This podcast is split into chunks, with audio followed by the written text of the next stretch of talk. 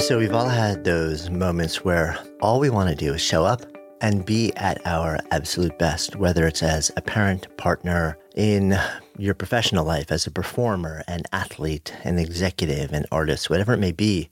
We have those windows of time where everything's on the line. Sometimes they're the blink of an eye, sometimes it's an entire season of our life. But we need to access everything that we have to show up with everything that we've got and perform at a level that we hope we're ready for. And I have always been deeply fascinated with how we do that and how some people seem to have the ability to do it on a much higher level and much more frequently. I got really curious about that. A longtime friend of mine, Todd Herman, has been on the show before as we explored sort of his personal journey. But he also earns his living working with many of the highest performing people across all domains in the world and has spent decades deconstructing the psychology, the behavior change, the mindset, the belief systems that allowed people to go to that place where magic happens, to access it more readily, and to stay there for longer. And he has been doing work around the concept of alter egos that I have become kind of fascinated by. He has a new book out called The Alter Ego Effect, which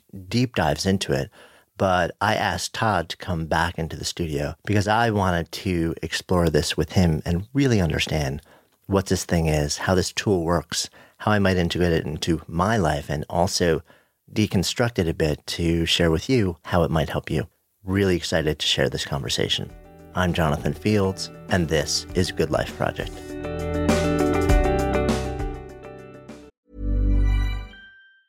Jewelry isn't a gift you give just once, it's a way to remind your loved one of a beautiful moment every time they see it. Blue Nile can help you find the gift that says how you feel and says it beautifully with expert guidance and a wide assortment of jewelry of the highest quality at the best price. Go to BlueNile.com and experience the convenience of shopping Blue Nile, the original online jeweler since 1999. That's BlueNile.com to find the perfect jewelry gift for any occasion. BlueNile.com. One size fits all seemed like a good idea for clothes. Nice dress. Uh, it's a it's a t-shirt until you tried it on. Same goes for your healthcare. That's why United Healthcare offers a variety of flexible, budget friendly coverage for medical, vision, dental, and more. So, whether you're between jobs, coming off a parent's plan, or even missed open enrollment, you can find the plan that fits you best. Find out more about United Healthcare coverage at uh1.com. That's uh1.com. Good Life Project is sponsored by LinkedIn Ads. So, as a business to business marketer, your needs are unique. B2B buying cycles are long and your customers face incredibly complex decisions. So, isn't it time you had a marketing platform built specifically for you? LinkedIn Ads empowers marketers with solutions tailored for B2B. Imagine having direct access to a billion professionals, including 180 million senior executives and 10 million C level leaders. With LinkedIn's powerful targeting tools, built for B2B, you can drive serious results. LinkedIn ads generated two to five times higher return on ad spend than other social platforms in the technology space. We've actually tapped the power of LinkedIn ads a number of times ourselves, and the campaigns have been really successful. If you're ready to revolutionize your B2B marketing, try LinkedIn ads with a $100 credit on your next campaign. Terms and conditions apply. Go to linkedin.com slash goodlifeproject to claim your credit. That's linkedin.com slash goodlifeproject or just click the link in the show notes. Terms and conditions apply. This is the second time that we have hung out in the studio here at GLP HQ. Second jam time together. Right. And so, for those of you who would love to dive deep into Todd's sort of like own personal journey, um, we'll certainly link in the show notes to uh, to that sort of deep dive. I asked Todd to come in today because there's is kind of a secret project that he's been working on for I guess really decades. yes, it is. It's 15 years. Yeah, which kind of blows my mind. Um, and it is one thing that you do that is an astonishing unlock key to a certain extent mm-hmm. for mm-hmm. um, performance. And you've shared bits and pieces of it with me over the years. And even with the little nuggets you've dropped, I'm yeah. like, uh, tell me more, tell yeah, me more, yeah. tell me more. Like, what is really going on here? Yeah. So you've now spent a chunk of time turning this into a book, and I kind of wanted to go deep into this with you Yeah. and share it with everybody here. So it's all around this idea of secret identities. Mm-hmm. Zo- Let's zoom the lens out just for a heartbeat too. You spend the vast majority of your day, and, and you have spent the vast majority of the last two decades of your life working with people who are at the the what, like top five percent, top one percent of their fields across all domains. Yeah, I would put it probably in that top, yeah, top two percent definitely. So why why do they come to you? Um, well, the nature of I think doing anything that demands that you're at the top level, not even the top level, just any time anytime you're trying to make change happen, the greatest factor that's going to stop that from happening is typically yourself, like you getting in your own way. And so people come to me for really just mental mental toughness strategies and being able to perform at your absolute peak level of performance and allowing all of the capabilities and skills that you've developed that you truly have inside of you right now show up on your field of play without you know the restrictions of the way that you think about yourself or the judgments and worries of others or imposter syndrome or any one of these other uh, little hidden forces that the enemy likes to use to pull you and keep you on the sidelines and not show up like you know that you can Yeah, I'm so consistently blown away by how much of that actually is internal limitations versus structural limitations or physical limitations. I mean, when you hear stories about, um, I was actually listening to uh, an elite runner sharing a story about how he had spent years trying to break the four minute mile and he finally did. And he mm-hmm. got down to like 350 or something like that. But then he spent like another five years trying to get past that and he couldn't.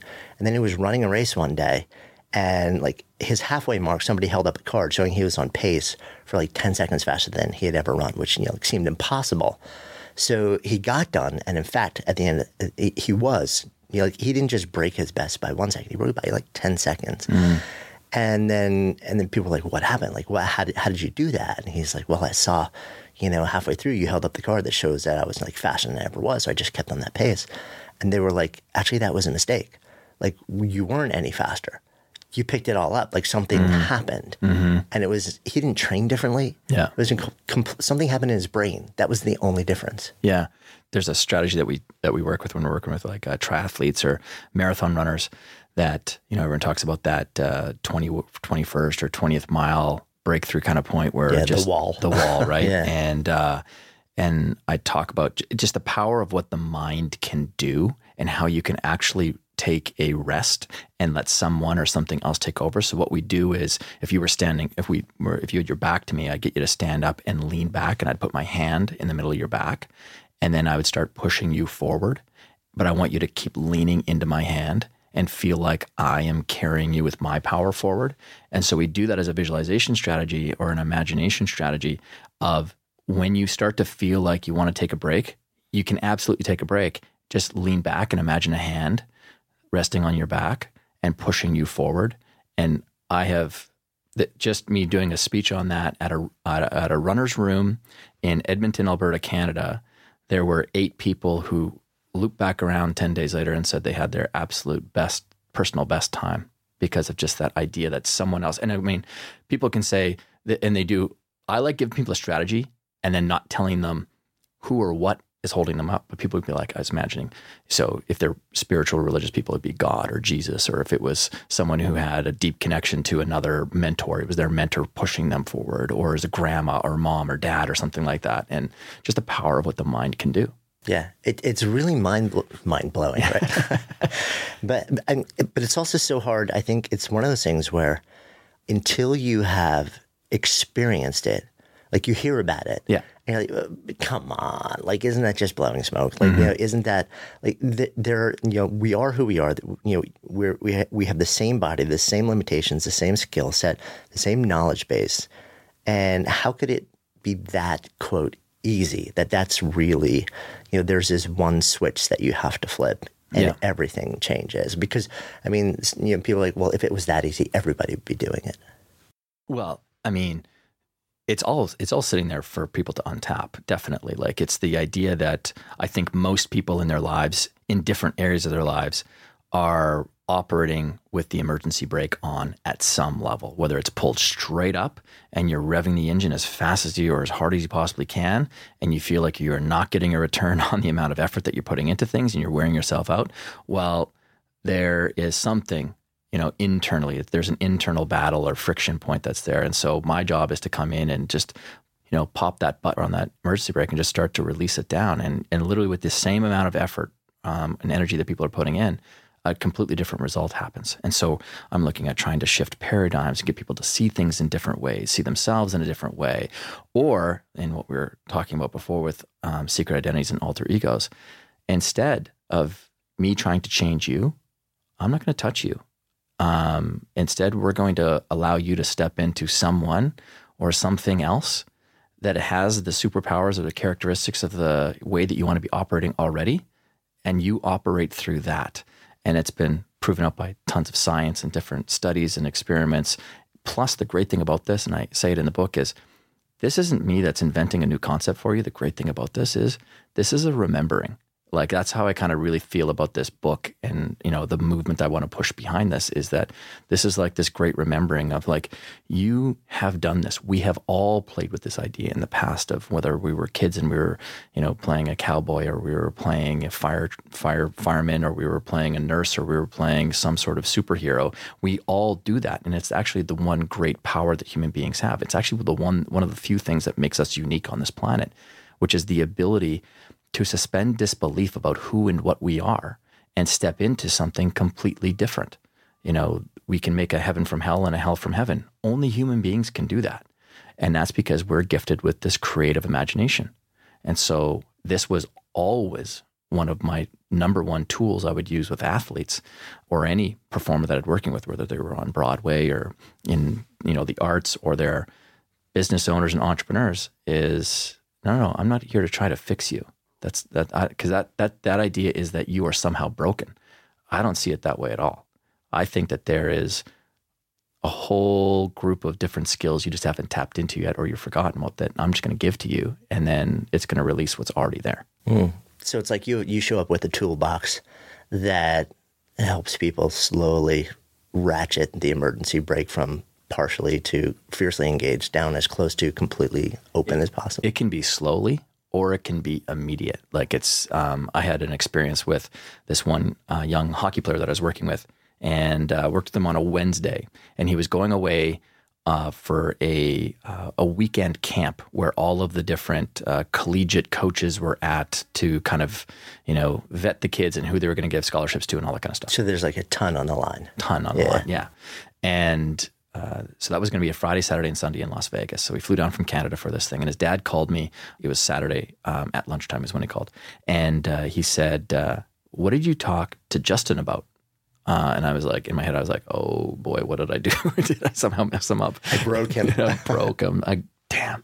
Um, and and I said, uh, "Why?"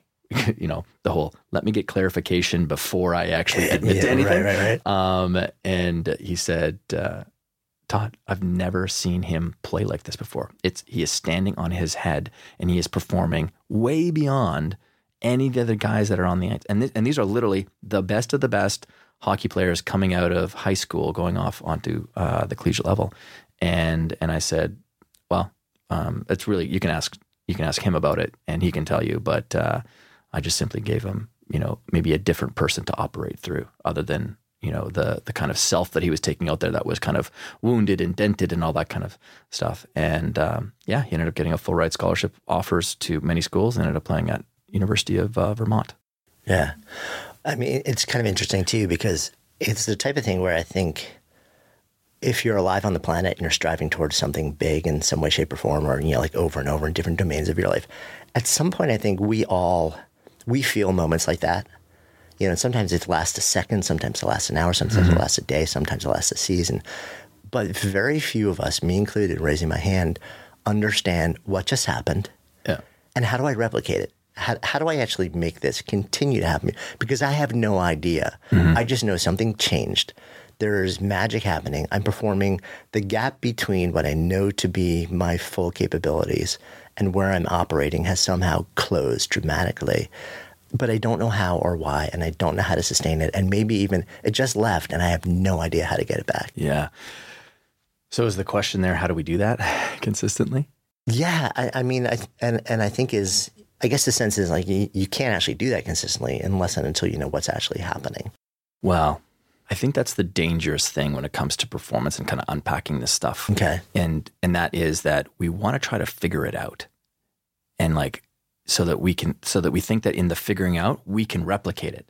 And yet it's the very opposite of how flow state and zone state ever happen because the moment you try to make it a conscious process, you've now moved the you've moved the needle away from even coming close to getting that center point of the zone and the flow. Like you're you're you're forcing it, and it's an allowing.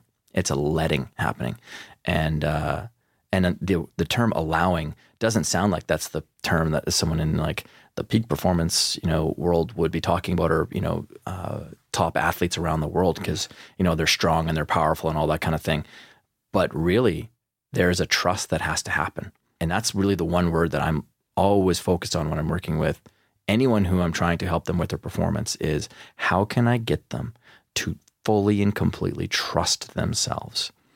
And when you think about how daunting of a challenge, that's a really daunting challenge for anyone because people have personal traumas in their past, just wounds that sit there that, you know, they use to help define them or hold them back or they hold on to them because it serves them in some way.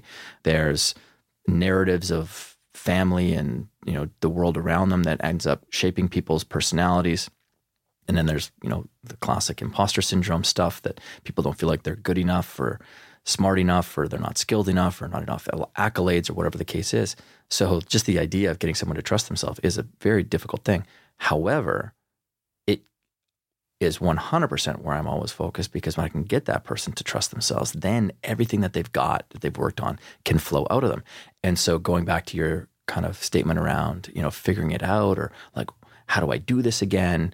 It's um, it's a dangerous kind of rabbit hole to go down. Mm. Whereas just know that it's there and you can access it. And so the attitude is more of, I wonder when it's going to happen again. And then it's that passive seeking which again, these are all term like like frames of reference that people when they hear me talk about it are like, that doesn't sound like something that you would be saying. Right. It's like what about the striving? Yeah, what about what the about, pushing? What about the aggressive movement towards? Yeah. And and that's gonna get you a result, definitely. But if your whole focus and the initiative is to get to that beautiful kind of zone state and flow state where just you're almost observing yourself in the activity, there has to be an allowing and there has to be a wondering that needs to be there. And it's more of an exploration of it. Like there's a relaxed tension that's there. And it's amazing when you get there, but it can only be be found typically when you completely trust yourself. And actually, this is the funny thing. I was going to say this to you earlier. I thought this is where you're going with the story of the um, the marathon runner. Mm-hmm. I had a client I was talking to the other day who's a player in the NHL, so National Hockey League, and he was not feeling. He was really sick actually that day, and um, internally, I get really, really excited anytime one of my clients tells me that they've got the flu, specifically the flu, um, not a cold, but the flu. And it's because if they go and they perform, undoubtedly it'll be one of their greatest personal performances they will ever have. Why? Because the level of expectation that they have that they're going to go mm. out there and do anything that's good is completely gone. And they're going out and they're surviving that's it. They're going out to survive. And survival is this magical place where the flow in the zone state loves to hit. And I mean, Michael Jordan's one of his, and he says it's his greatest performance of his career was when he had the flu and he played against the Utah Jazz in the NBA Finals. And he had, it was the one where he stopped short on John Stockton and, you know, lobbed up the uh, the jump shot to to win it all kind of thing. And he had to be carried off the court and it's just you're out there. It's I mean I get the chills just thinking about it every yeah, time. Like, it's so fascinating to hear you say that. You know, I I've never performed at that level, yeah. right? But when I think about moments in my past when I have been w- where there is a moment, there's something that I need to show up and do, and I need to be at my best, and I have felt like death. Mm-hmm, mm-hmm. you know, so I have for my whole life I've gotten headaches, and every once in a while a time coincides where I need to be on yeah. And my head is, you know, it feels like it's going to explode out of me. Or I'm really, really sick, like you said. But there's a moment where there are 90 minutes where my job mm-hmm. is to show up and be exceptional. And the and I'm, I'm having flashbacks while you're saying this because I'm thinking to myself, okay, so there have been these freaky moments where even back when I was teaching yoga and there would be like a room wall to wall with bodies who are surrendering 90 minutes of their hard earned time to me. Mm-hmm. My job is not to show up and be like mopey and complainy and totally. low energy. It is to give them what, like to, to give everything possible to them. And I'm remembering these moments where I was like, I felt like death. And I was like, you know what? I, I just I have to go. This is what I'm I'm here to do. But I, I need to just surrender to whatever come like yeah. whatever can come out of me, it's just gonna happen. And those invariably would be the times where like time would fugue. During that 90 minute window, I would lose track of the fact that I was actually feeling like death. Yeah. I'd feel like that again the minute after. Yeah, yeah, yeah. And then people would be like lined up afterwards saying to me, what just happened like yeah. in that room? What happened to you? Like what that was what it's amazing. like what? Yeah. And i'm like i don't know but right now i need to crawl back into bed. So it's so interesting you share that. Well but you used an, a really important word. Another way to kind of just verbalize it is you, you talked about surrendering to it right? Yeah. it's and that's what we're you know it's the allowing it's the trusting. So it's that surrendering to that moment that's there. And so you know, I talk about the you know the easiest analogy that I can use when it comes to an athlete is uh, is a skier just from like the danger perspective. You know, they're standing at the top of a ski hill with a a grade that looks like it's the side of a cliff kind of thing, and they're supposed to you know wrap or, you know chase their skis around you know these flags going down at a rate of speed that is going to pass any vehicle on a freeway, and if they have seeds of doubt, you know now the chances of their edge of their blade of their ski catching a you know a puff of even snow and sending them careening off into the orange gate goes way up. So it's about surrendering to the moment, and then you can only surrender to it when you trust your practice routine, when you trust your uh, the plan that you put in place, when you trust your skills and your capabilities, and you know you trust the again that plan and that path that you've laid out, and you just go. And we have these trigger words that we use. So it's like you know, some people say at the so the last words out of their mouth, going from their kind of conscious mind is let go and let God for some of them you know, because they're, you know, a lot of people that are athletes are deeply spiritual, religious, or it's just let's go or let it rip. Like the word let comes up a lot. Mm. And, and I always say, and I actually got this from one of my mentors, Jim Rohn, that the most powerful word in leadership is the word let's. Instead of you go do it, let's go do it. Mm. Just a, and even for parenting, instead of like you go clean your room, let's go clean your room, right? Just subtle little thing. But the word let is that's that allowing, that's yeah, that surrendering. That's so interesting. Jewelry isn't a gift you give just once, it's a way to remind your loved one of a beautiful moment every time they see it. Blue Nile can help you find the gift that says how you feel and says it beautifully with expert guidance and a wide assortment of jewelry of the highest quality at the best price. Go to BlueNile.com and experience the convenience of shopping Blue Nile, the original online jeweler since 1999. That's BlueNile.com to find the perfect jewelry gift for any occasion. BlueNile.com. Since 2013, Bombas has donated over 100 million socks, underwear, and t shirts to those facing homelessness if we counted those on air, this ad would last over 1,157 days. But if we counted the time it takes to make a donation possible, it would take just a few clicks. Because every time you make a purchase, Bombas donates an item to someone who needs it. Go to bombas.com slash ACAST and use code ACAST for 20% off your first purchase. That's bombas.com slash ACAST, code ACAST. Good Life Project is sponsored by Lexus GX. So, have you ever owned something that inspired you to just up your game? For me, it was this high end mountain bike. I love the ultralight frame, the suspension, the precision gearing, and I realized it deserved to be ridden to its full potential. So, I started training harder so I could experience the joy it could give back to me. And it paid off. That bike helped me discover just new levels of performance and straight up joy. When we own exceptional things, they inspire us to do exceptional things. The all new Lexus GX has an exceptional capability that will have you seeing possibilities you never knew existed. Its advanced technology and luxurious interior mean that wherever you go, you'll never go without. Imagine tackling rugged landscapes with the available 33 inch all terrain tires and multi terrain select, then unwinding with the available front row massaging seats. This is a vehicle that inspires you to go further to live up to its full potential. So why settle? Live up to the all new Lexus GX, luxury beyond limits. Experience amazing at your Lexus dealer. Good Life Project is sponsored by LinkedIn Ads. So, as a business to business marketer, your needs are unique. B2B buying cycles are long and your customers face incredibly complex decisions. So, isn't it time you had a marketing platform built specifically for you? LinkedIn Ads empowers marketers with solutions tailored for B2B. Imagine having direct access to a billion professionals, including 180 million senior executives and 10 million C level leaders. With LinkedIn's powerful targeting tools built for B2B, you can drive serious results. LinkedIn ads generated two to five times higher return on ad spend than other social platforms in the technology space. We've actually tapped the power of LinkedIn ads a number of times ourselves, and the campaigns have been really successful. If you're ready to revolutionize your B2B marketing, try LinkedIn ads with a $100 credit on your next campaign. Terms and conditions apply. Go to linkedin.com slash goodlifeproject to claim your credit. That's linkedin.com slash goodlifeproject or just click the link in the show notes. Terms and conditions apply. So when you think about the toolkit that you bring to mm-hmm any interaction with anyone that you're working with.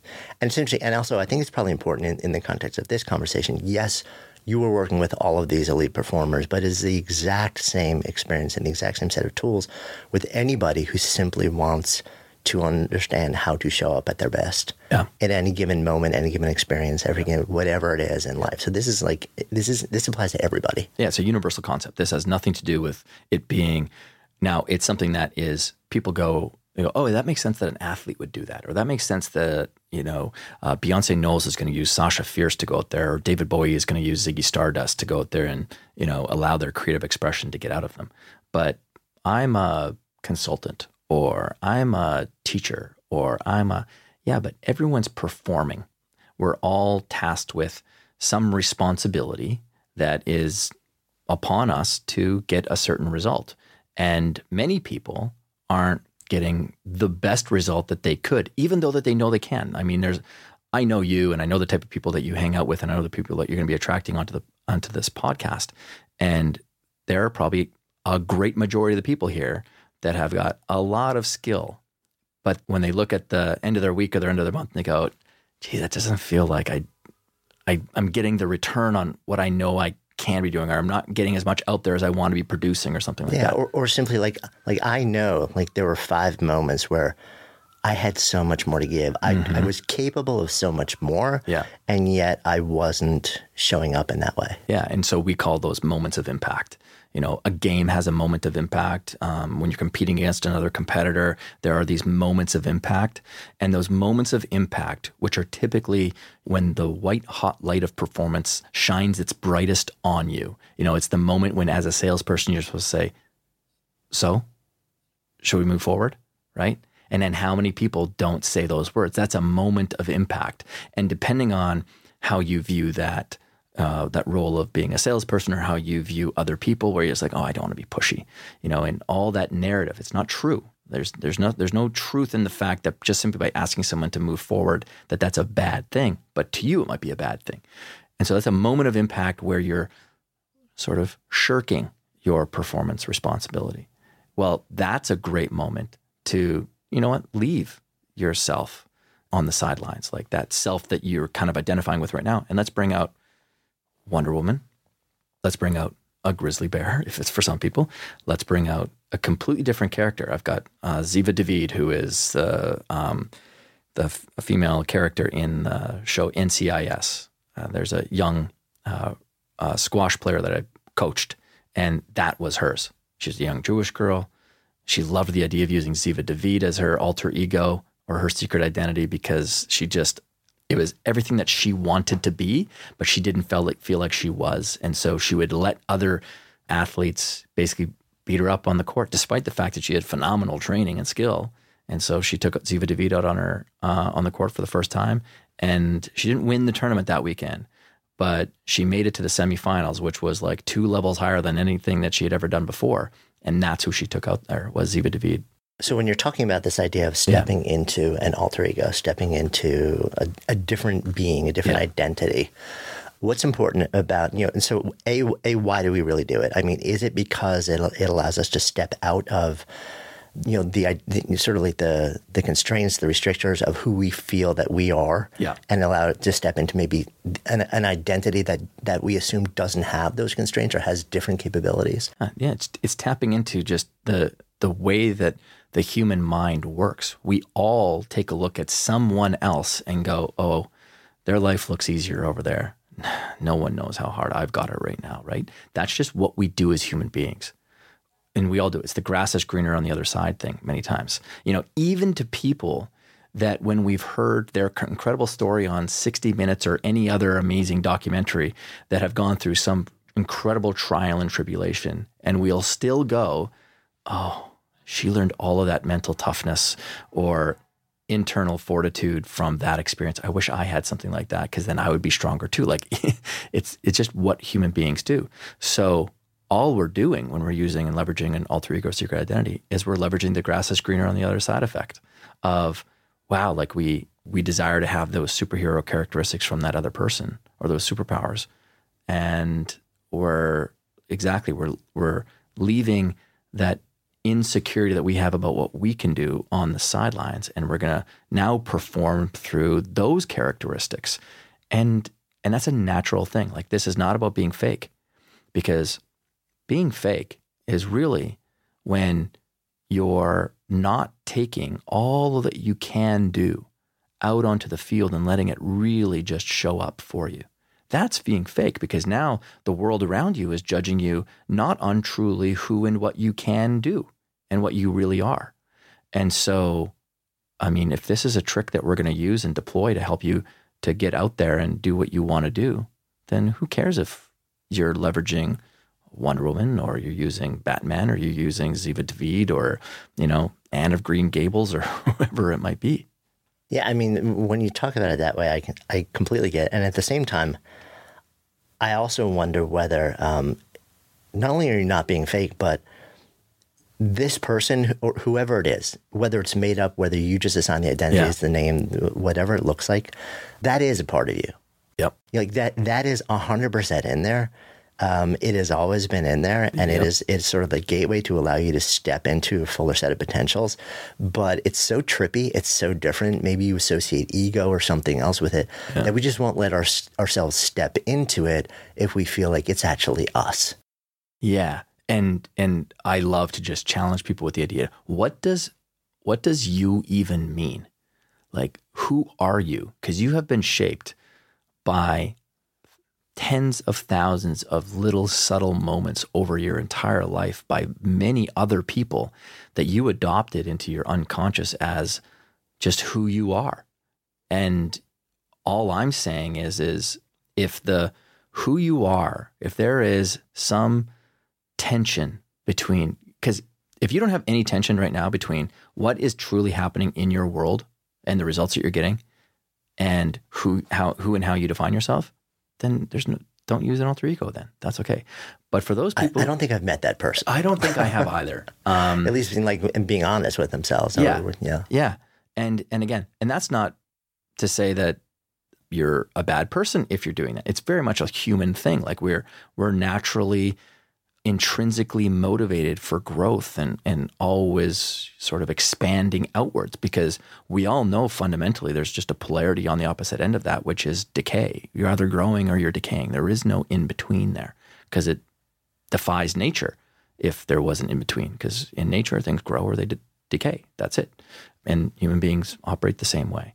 So yeah, you've got that natural it's it's just a natural tension of I just I want more of what I have in me to show up out there because fundamentally human beings are very good people. Despite what we hear and see on the news all the time, that is extraordinarily small percentage of humanity that operates that way. And so a lot of the big reasons why we want to get out there and perform better is simply because it's going to allow us to make an impact on other people, our the people that we care about, or the communities that we care about, or or whatever the six or whatever the case might be. And I have yet to see someone deploying and using an alter ego in my world, and I've done this now for 15 plus years. Uh, it hurt or harm them in any way, because geez, if the if the if the worst thing that happened was someone was actually a little bit more playful with life and a little bit easier on themselves. Because the great thing about using these alter egos, I've got many tennis players that I've worked with over the years that have played at the highest level. And, you know, when they're out there on the court and they're operating through their alter ego, one of my clients, she's in the book when I talk about her, how uh, one of her core values is fairness. Okay. And fairness is a great quality to have. But when you're in competition, fairness can get in your way. And so when you are always, if you see yourself as a single self with all the same values that are operating on every single field that you live on and operate in vocation and you know sport and fitness or health and well-being or you know spirituality and uh, family and on and on and on. Some of these values can actually get in the way of you performing to your capability. And so hers was fairness. And what would happen is she was just an extremely great tennis player. She would get up on people very quickly, but then that little unconscious value system would start to kick in, and she would start to feel bad that she was beating someone so badly. Yeah, it's like uh, you're not supposed to run up the score. It's like it's okay to win. Yeah, but it's like the coach pulling the A team yeah. and like putting it because we don't want to beat them that badly. Yeah, because she would just automatically yeah. start to feel for that other person on the other side, and then she would just unconsciously start to pull back. And the worst thing that can happen in sport is momentum, because an inferior player with momentum can beat a superior player anytime. And that's what would happen is she would, that was her uh, moniker was the classic, she should be winning, you know, more majors, but she's not. And uh, so anyways, I, we started working together and I noticed her fairness come up when we were, it was a lunch here in New York City at one of my favorite places over on the east side called Penelope's. It's got the best BLT in the city. Um, it's amazing.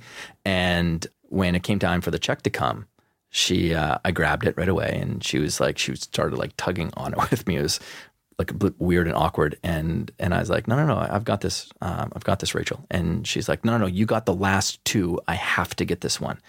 And then just sort of a bunch of other events happened in my head, sort of quickly of some of our interactions, and I'm like, fairness. That is that one of those hidden little forces that has pulled her onto the sidelines when it comes to her performance. And uh, so we created an alter ego that didn't value that specific thing. And then that went out on the court.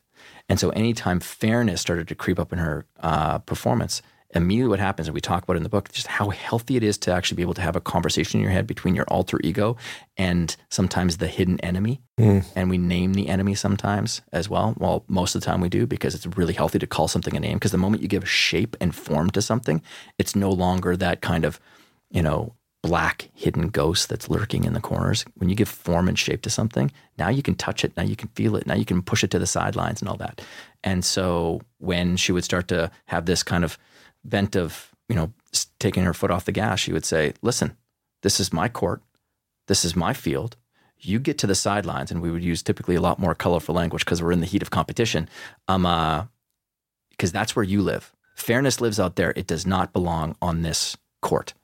You know, I'll be done soon kind of thing. And it's about really claiming what that field is about for you. It's super powerful and like really uplifting to the person. So, and this is literally the alter ego talking to yeah you. Yeah.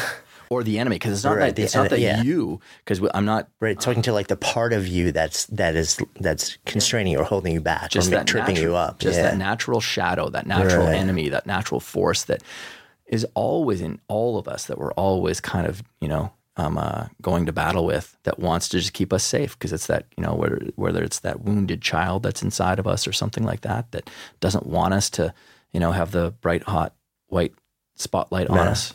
I mean, it's interesting. You mentioned how important it is to name that. You call yeah. it you call it the enemy. Yeah, the enemy is part of you. Yeah, and yet you're you're almost disembodying it and giving it a separate identity, which, yeah. which to a certain extent lets you let you battle it, but you're dissociating it. So it's not like you're shaming yourself. That's the yeah. that's the biggest thing. So interesting. It's so big um, because in the beginning I didn't have that distinction. Yeah. And so we were kind of shooting arrows back at ourselves in the beginning. Right. And then I was like, wait a second, no, this isn't uh, I'm not yelling back at Todd. And again, this is from my own experience because I use these alter egos for myself when I played football, then college football, and and so I would you know be talking at Todd that way. But it wasn't Todd that was the enemy. Todd was being you know pulled as well by this hidden force, this enemy as well, which we all live with. And so then we give it a name. And so mine, I just gave it the name Gremlin, you know, which is not a fairly unpopular term. But um, Rachel, her enemy's name was Dave.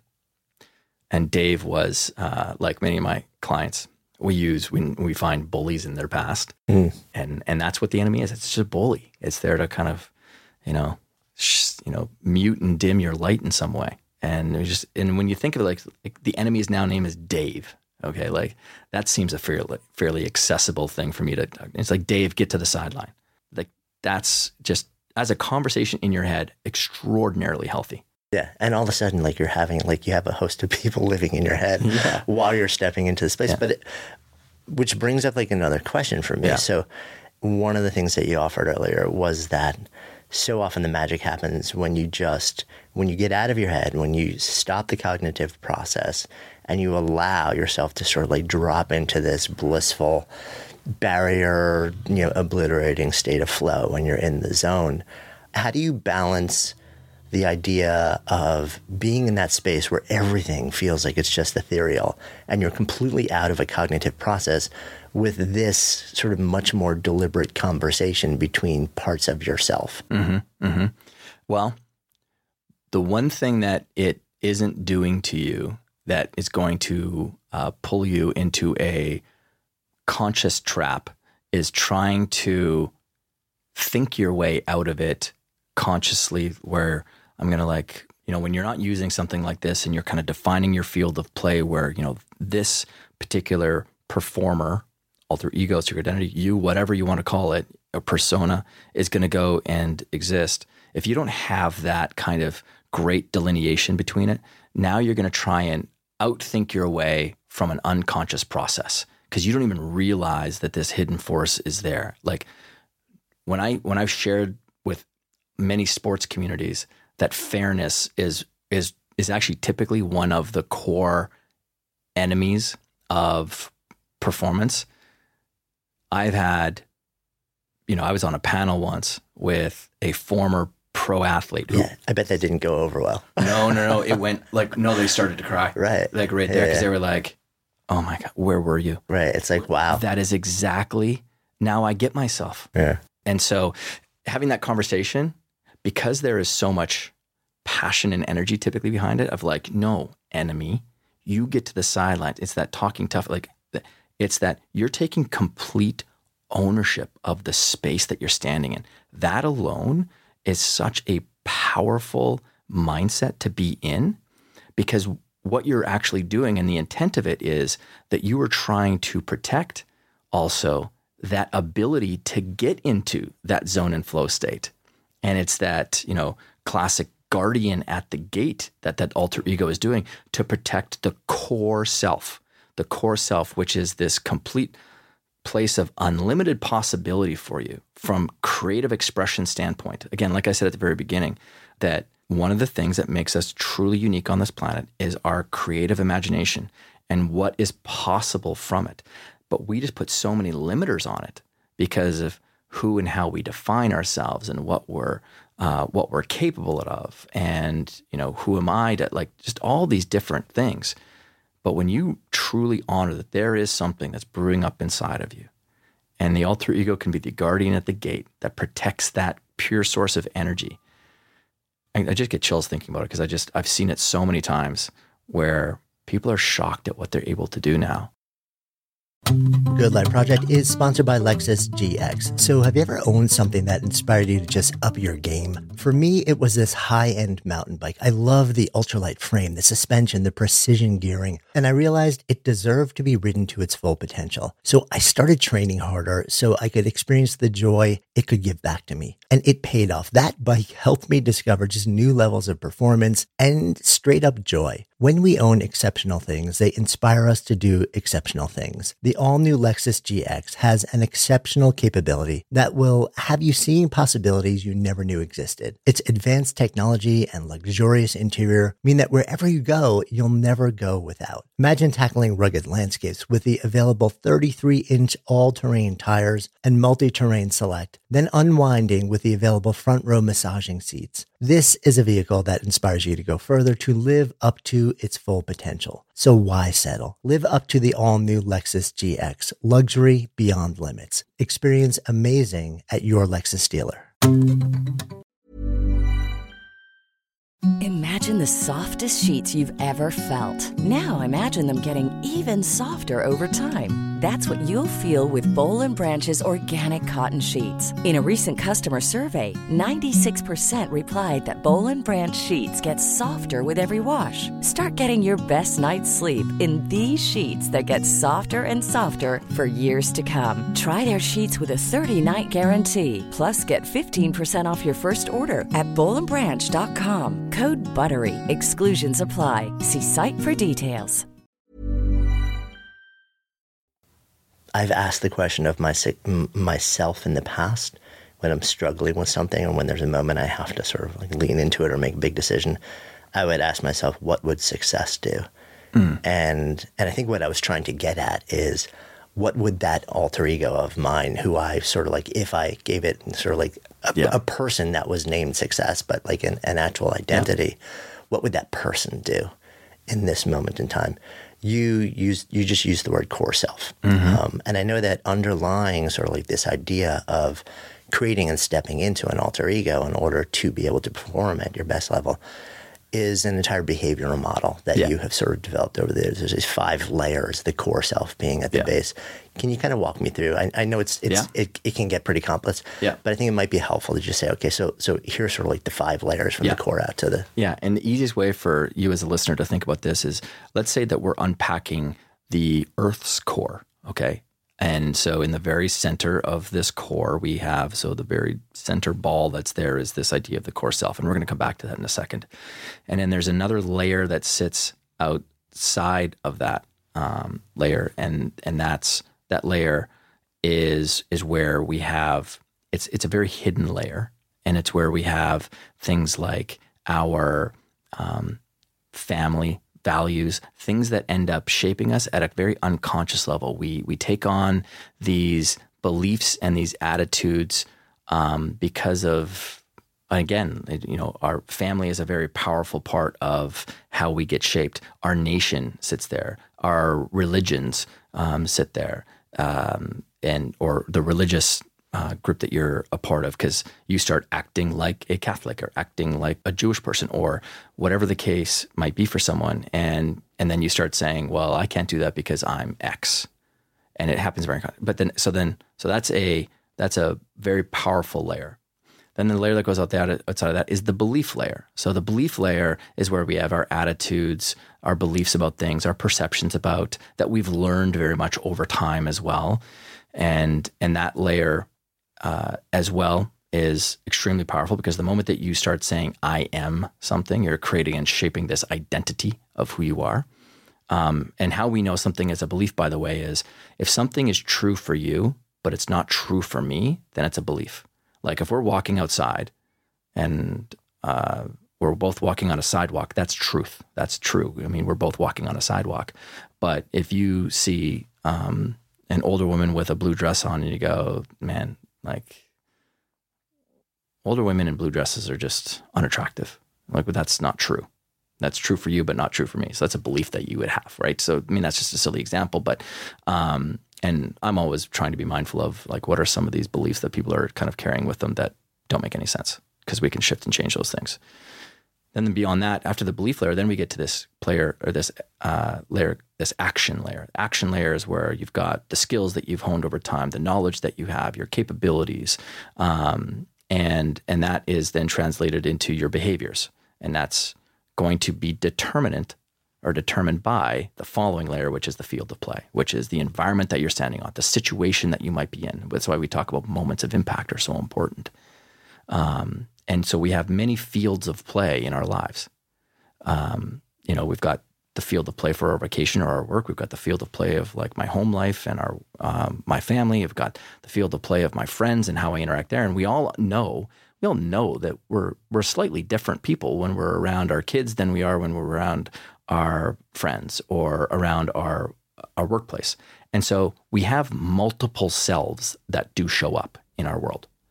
And that's what this whole um, concept helps to unleash with people is to just notice and realize that yeah, there are many you yous that go out there in the world and participate. The Todd that's with his three little kids at home is very different than the Todd that shows up in work and in my business. And my kids do not need, you know, when I think about who shows up in my business, when I was first starting out, I was 21 years old. I looked like I was 12 years old, and I was completely insecure about going out there and getting my message and my business in front of people because I just fundamentally felt like who's going to believe me because I look like I'm too young, despite the fact that I was really good at what I was doing, which was coaching young amateur athletes, because that's who I was skilled enough to work with at the time on mental toughness stuff, the stuff that I was very naturally good at. It was kind of my um, my skill that I'd honed over time. But I just couldn't get myself to get out there and do anything. I wasn't marketing myself and, and doing what I needed to do. However, I did use an alter ego when I played football. And I played football at a high level. I played badminton at a high level. I was a nationally ranked badminton player as well. And I thought to myself, well, geez, if I you could use it in sport, why can't I use it in business too? So I thought for a second, well, who would I want to be? And it's typically the the different person that I am right now, which I want to be confident, I want to be decisive, I want to be articulate. And then immediately I thought, okay, well, confident, decisive, articulate people, they wear glasses, which isn't true, right? Like, I mean, confident, articulate, and decisive people also don't wear glasses. But so I went out and I bought a pair of non-prescription glasses from LensCrafters up in Canada, where I'm from, and uh, where I was from, where I grew up. And when I would put those glasses on, that's who I was intentionally stepping into. And I was intentionally, intentionally stepping into being Richard because I thought, because that's my, actually my first name. And I thought Richard just sounds like more of a business name. Todd sounds like a young, younger person. So I'll be Richard. And um, I was being very deliberate. Now, getting back to my kids, they don't need a confident, decisive, and articulate dad.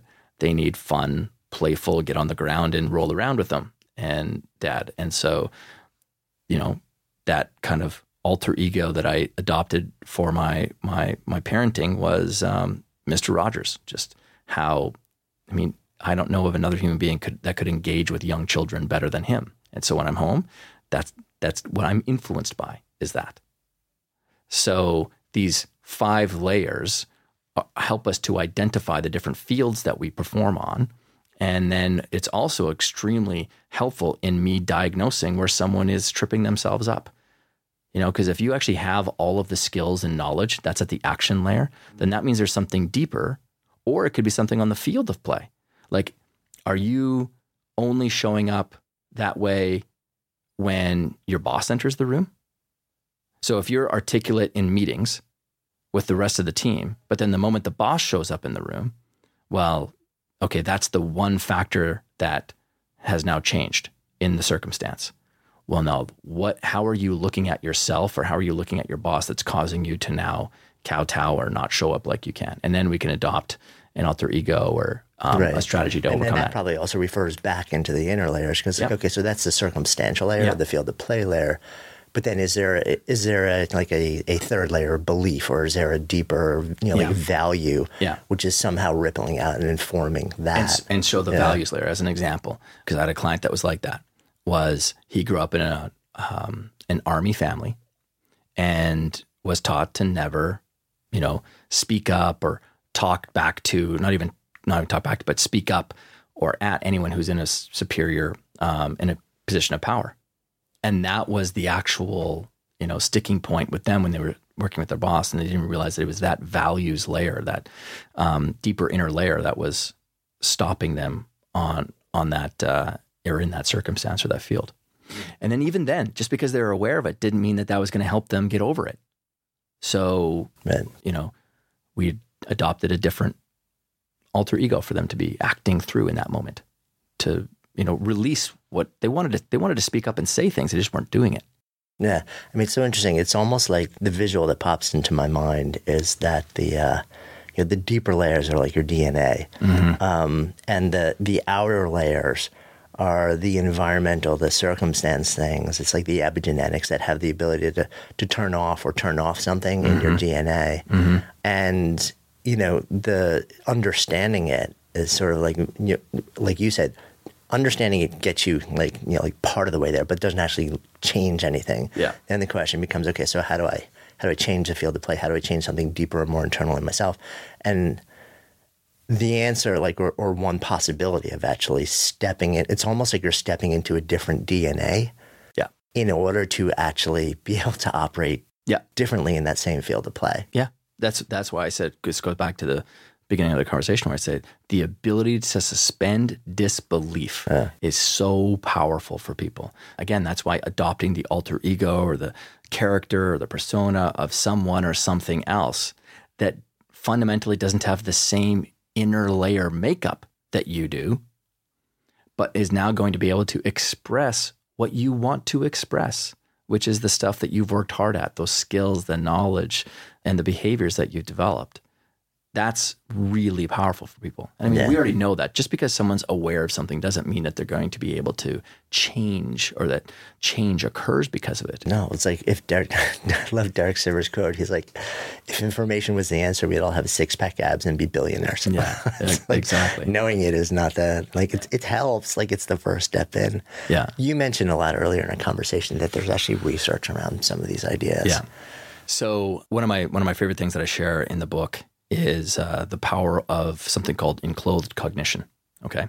So one of the one of the core principles of um, the alter ego model and this alter ego effect uh, is that we always give you a totem or an artifact. We want you to either wear something, have something with you that allows you to trigger that kind of alter ego. That's a representation of the power of that secret identity.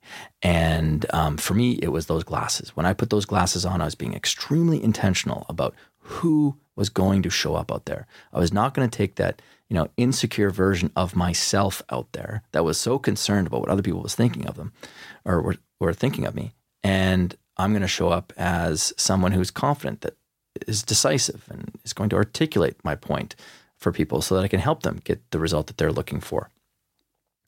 But the moment that, because you can do this, the moment that that internal part of you starts to wind itself back into that negative behavior area, my glasses came off immediately because I would never allow Richard to be insecure.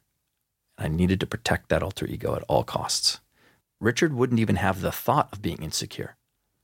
Just like, you know, Wonder Woman would never have the thought that she couldn't fundamentally, in the end, get the job done, that she couldn't face down that, you know, evil enemy kind of thing. So you need to honor that alter ego.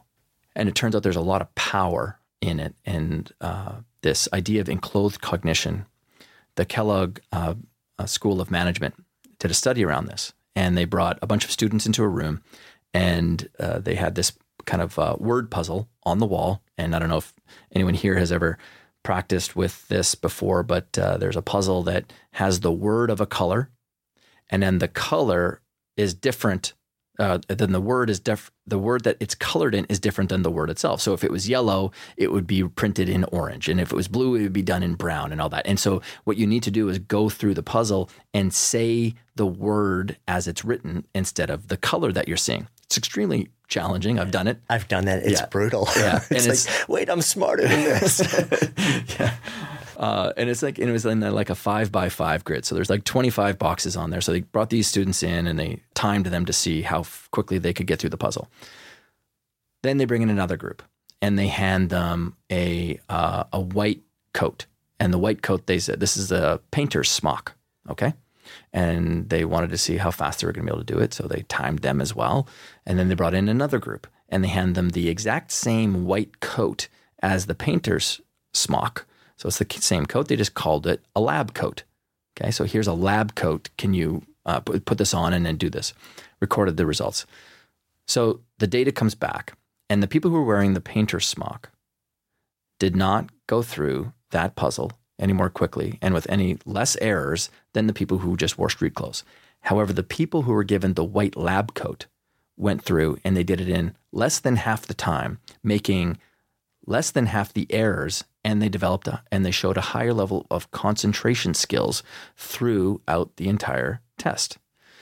Well, now to unpack it, that's because we as human beings enclothe, we put meaning around the things that we wear or the things that we will see. So it's called enclothed cognition. There's clothing that you can wear that means something to you. Um, and so, just by you putting on a lab coat, you're automatically going to display the qualities of someone who's going to be more deliberate, more methodical, higher concentration skills. Now, convert, they did the exact same thing again. This time they had to do an artistic, they had to do something creative expression. Well, the people who wore the white lab coat didn't show anything more creative than the people who were wearing their street clothes, but the people who were told that it was a painter's smock were far more creative and expressive through the task as well. You know, and that's a great example of an alter ego. You know, we don't we're not wrapping a big story around it, but you're enclothing yourself in a new meaning as being a, you know, a mad scientist in a lab and just because you're doing that, you're going to become more methodical and concentrate better and stuff. And then there's another one. There's another great study that was done uh, from a lady who, from the information that I was told, a friend of hers saw me speak on this topic of alter egos and then told her about it. I, I, haven't been able to connect with her yet to figure out if this was actually true. But either way, she did this great study on children. Um, and it was a group of four to six year olds, brought them into a uh, room to work on a puzzle. Now, the puzzle was actually unsolvable. There was no way that you could actually complete this puzzle. But they wanted to see how long they would stick it out for before they would quit. And uh, so they tracked all the information, you know, the seconds and minutes that they uh, tried working on this puzzle. Then they brought in a couple of uh, costumes. One was a Batman costume, the other was a Dora the Explorer costume. And they said to the young kids in the room, everyone, you know, pick out your favorite costume. And um, so they did. And then they brought in another puzzle for them to work on. Well, the level of grit and perseverance of those young kids went up. And how do you measure grit and perseverance? Well, how long, how much extra time did they spend on that puzzle? And they spent a lot more time working on the puzzle. But the other side of it was, which is really, really powerful and something that parents should kind of take note of, is that their their um, the healthiness of their self talk went way up as well. Hmm. Meaning that they would say to themselves, well, Batman won't quit, so I'm not going to quit. I'm not a quitter either. Like a few seconds ago, they were quitters. Now they're not quitters anymore, simply by adopting the persona of Batman or Dora the Explorer. Like it's so powerful. And I mean, we do it. I mean, we've got a, a chest at in our apartment here in New York City for our kids with tons of costumes in it. And we do it with the kids all the time. And it's funny how each each kid will actually associate different skills with different super superheroes. Like, you know, my oldest daughter Molly looks at Wonder Woman very differently than Sophie does. And so that's the power of this whole alter ego idea is there is no one right or wrong way to uh, or one right or wrong persona to adopt. It's a very personal thing to you. And there's so many stories that I've got in the book from just leaders throughout history that have adopted just what you would say, well, why would they use that character?